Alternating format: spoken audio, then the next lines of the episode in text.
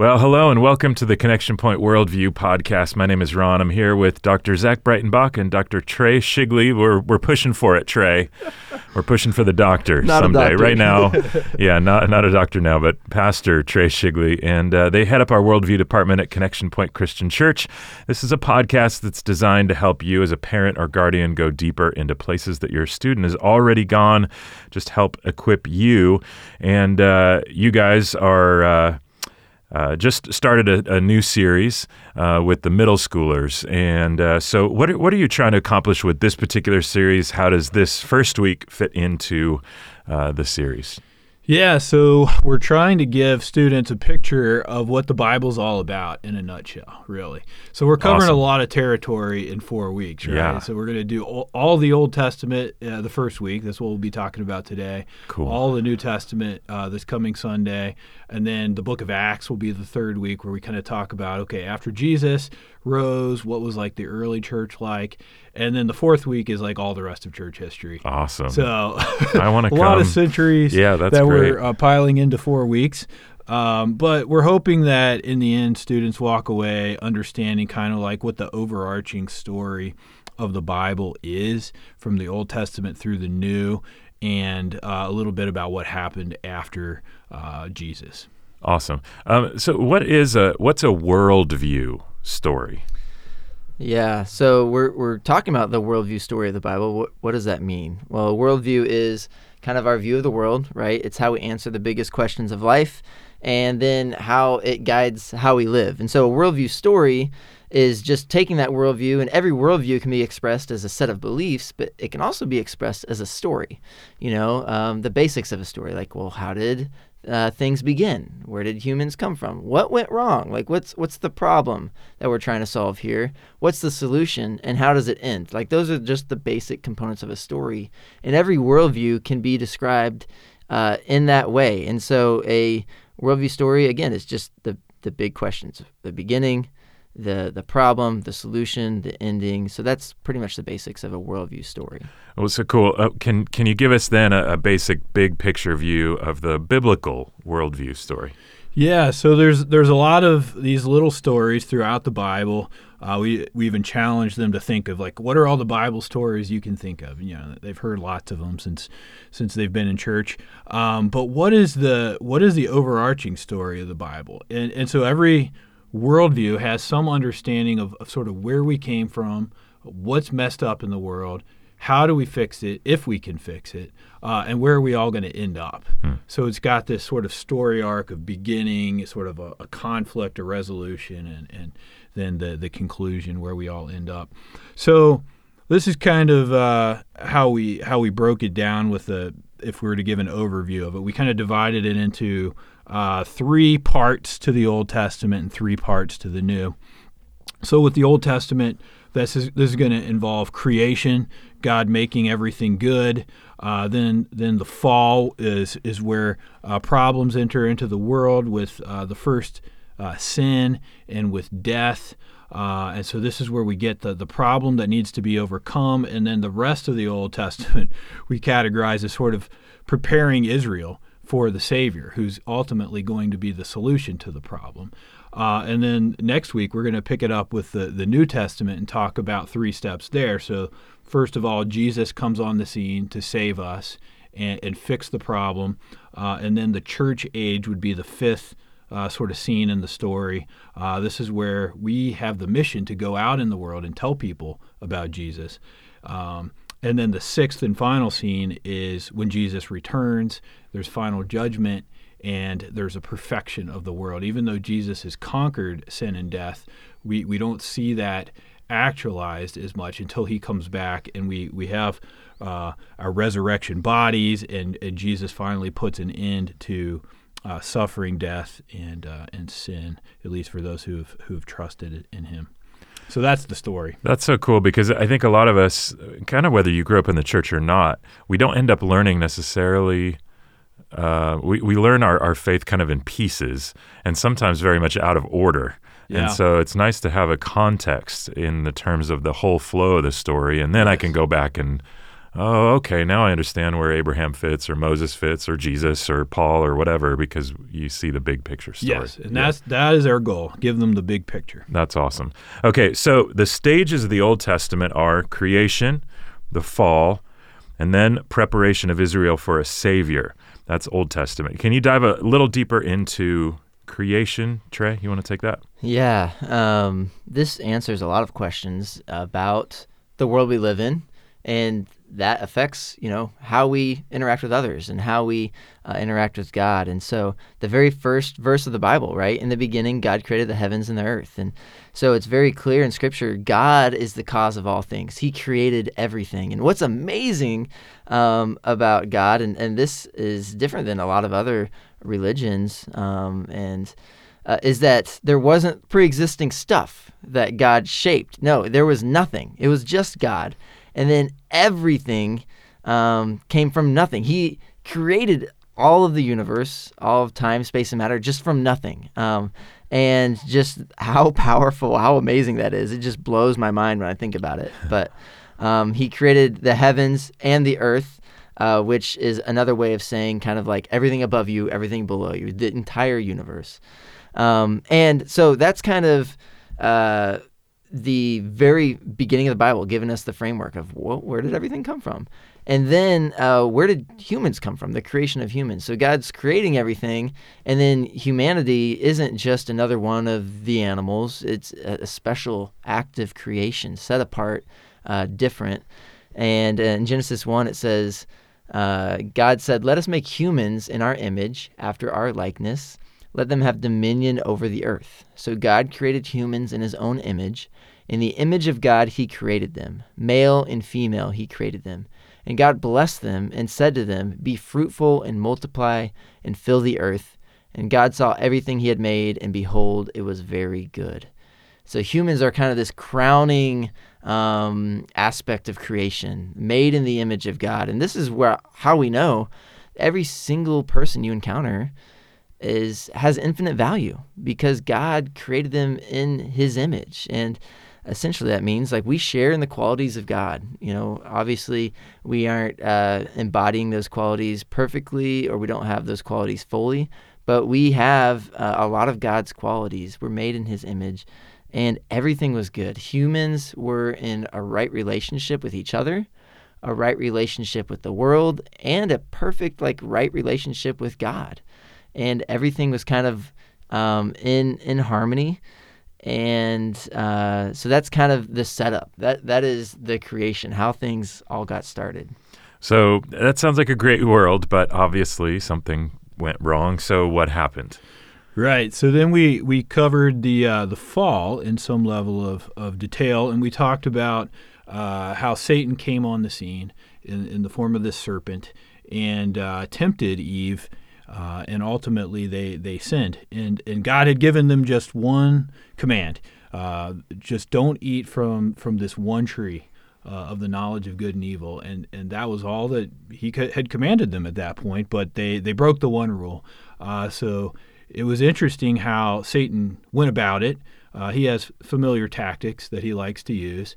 So he convinced Eve that hey, this fruit looks good. It, it, says that the woman saw the fruit of the tree was was good for food. So she the sort of the lust of the eyes, the things that you could see, um, and also uh, look like it'd be good for food and, and taste good. So it's sort of the the fleshly desires, and then also uh, Satan really emphasized that this would give you wisdom to make you like God. Uh, so there's there's this pride element that if you do this, you know, God just wants to keep you down. Uh, he he doesn't want you to be great like He is, and and so trying to convince them that God's not looking out for your best interests. Um, he gives you this command, but it's it's not really what's best for you. Mm. Uh, you know what's best for you. This is what's best for you. And so so there's this the visual aspect, the things you can see, the the the good for food, the the uh, the, the lust of the flesh, and then the um, the desire for for gaining wisdom and the pride. And so ultimately, of course, Adam and Eve uh, uh, sin, and um, there are some consequences of this sin. Um, they would ultimately physically die because they would be kicked out of the garden and, and lose access to the tree of life. Uh, it says in, in chapter 3 of Genesis that they could no longer eat from this tree of life and live forever. Um, so eventually they would physically die. But God had warned them that if you do eat from this tree that they were commanded not to eat from, on that day you will die. Now, they didn't physically fall over dead. Eventually they did because they lost access to the, the tree of life. But they did die that day, as God had said, but they died uh, spiritually. They they experienced a, an immediate separation from God that they had not experienced before. They had rebelled against God. They had broken the the command that He had given them, the only one He had He had given them, as far as we know, and they um, they were now uh, under God's condemnation. They were now guilty, and the relationship was now broken. Um, so they died immediately spiritually, but and they would ultimately die physically. So so the fall introduces uh, uh, this physical death and also uh, spiritual death into the world. And that's huge. I mean, obvious massive repercussions. The entire world is affected by and explains so much of uh, what we see today, really in every aspect of our lives and the world and my own stupid heart, you know? yeah. Um, okay, so the first two chapters of the Old Testament then describe creation. Chapter three describes the fall. And then the rest of the Old Testament, 889 chapters, describe the preparation of Israel for a Savior. Uh, Trey, you want to explain all of the rest of those Easy. 889 yeah. chapters uh, in in a minute or two? Yeah, this is where we kind of got to kick it into high gear because it is a lot. Like if you've ever tried to read through the Bible uh, from the beginning, it's uh, it's a lot of reading, um, and um, in a lot of different genres and a lot of different kind of stories that track across hundreds and hundreds and hundreds of years. So it is a big challenge to try to summarize but uh, what we did is kind of break it up into looking at the kind of the five main characters or uh, aspects of the Old Testament. And I'm going to fly through them real quick. And Ron, like you said, if you grew up hearing these stories, this is helpful to put them kind of in their place and context. If you've never heard of any of these people, then this would be kind of hard to track along with, possibly. But um, so it starts with Adam and Eve again with with creation and the fall happens, but even right after the fall, there's this prophecy, there's this hope introduced of a Messiah, of someone who will be uh, chosen and who will save and kind of redeem um, people from the effects of the fall. Uh, he uh, God says to the snake, like, "Hey, there will be a descendant of Eve that you will strike, so you will strike his heel, but uh, he will strike your head. Essentially, he will crush you. Uh, you will injure him, but he will crush you. And it's this first prophecy of someone descended from Eve that will eventually make things right, that will crush the snake. Um, and the effects of sin, which is, you know, death um, and separation from God. And so that kind of kicks off, it's this sad moment in the Bible, but there's a glimmer of hope at the end of it. And then you start walking forward in time, and God chooses this man named Abraham, calls him to um, start this family. And through this family, God says, I will um, be a blessing to you, but it's not just to stay in your family, it's to be a blessing to the rest of the world. And so uh, there's this kind of act of going from uh, a specific group of people, but God wanting to be a blessing to the rest of the world.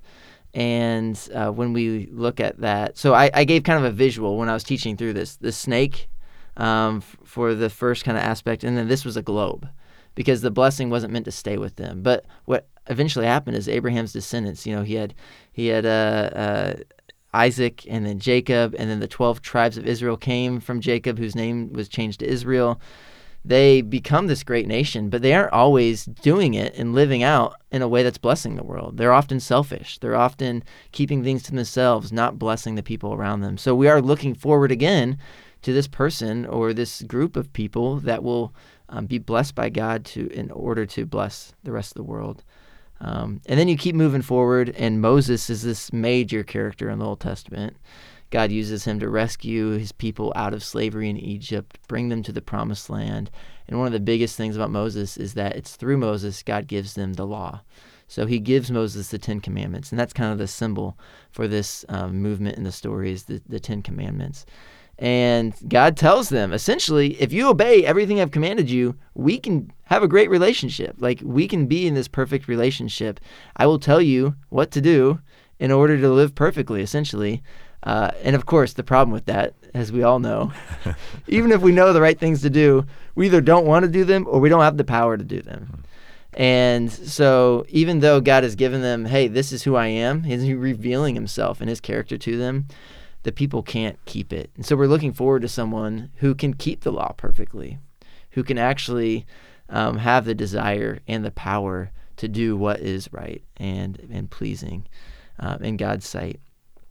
And then you fast forward again, the first uh, or the second king of Israel, David. And he's this man after God's own heart that God is really pleased with and gives him authority and even gives him a, a blessing and a prophecy. And he says to David, Hey, I will raise up your offspring and your flesh and blood, and I will establish the throne of his kingdom forever. So he's saying, David, one of your descendants will rule and reign, and his reign will never end, which is odd because people die. Right. Right. Every rule and reign ends. So it's kind of an interesting promise to David. But hey, one of your descendants will rule and reign forever. And so they're looking forward to someone descended from David who will actually be this king. And unlike David, who sometimes abused his power, who sometimes fell short, this ruler would use his power not to lord over people, but to always serve and bless the people that he's over. So they're looking forward to this um, this king descended from David.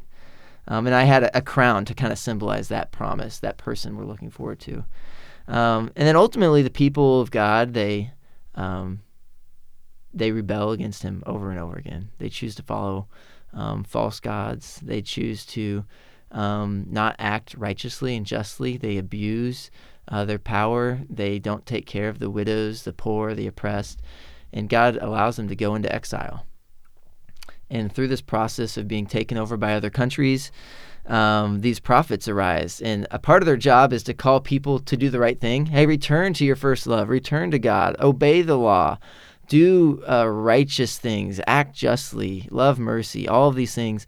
But then another thing they're doing is telling people, hey, we are looking forward to a day where there will be a Messiah who will rescue us. And a, a theme that was kind of common was, oh, there's this person who's going to rescue us uh, through violence, through the sword. They're looking forward. So I put a sword as this symbol because this is what people thought. We will be rescued from the Babylonians, the Persians, the Greeks, and then finally the Romans by this person who established this kingdom. And there's this verse in Isaiah, or this passage that's popular around Christmas. But it's for us a child is born, to us a son is given.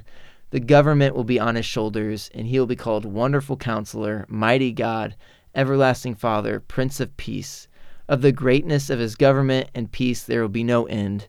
He will reign on David's throne and over his kingdom, establishing and upholding it with justice and righteousness from that time on and forever. So it's coming back to some of these themes, like a descendant of David. He will reign, um, but they thought he would bring peace through the sword.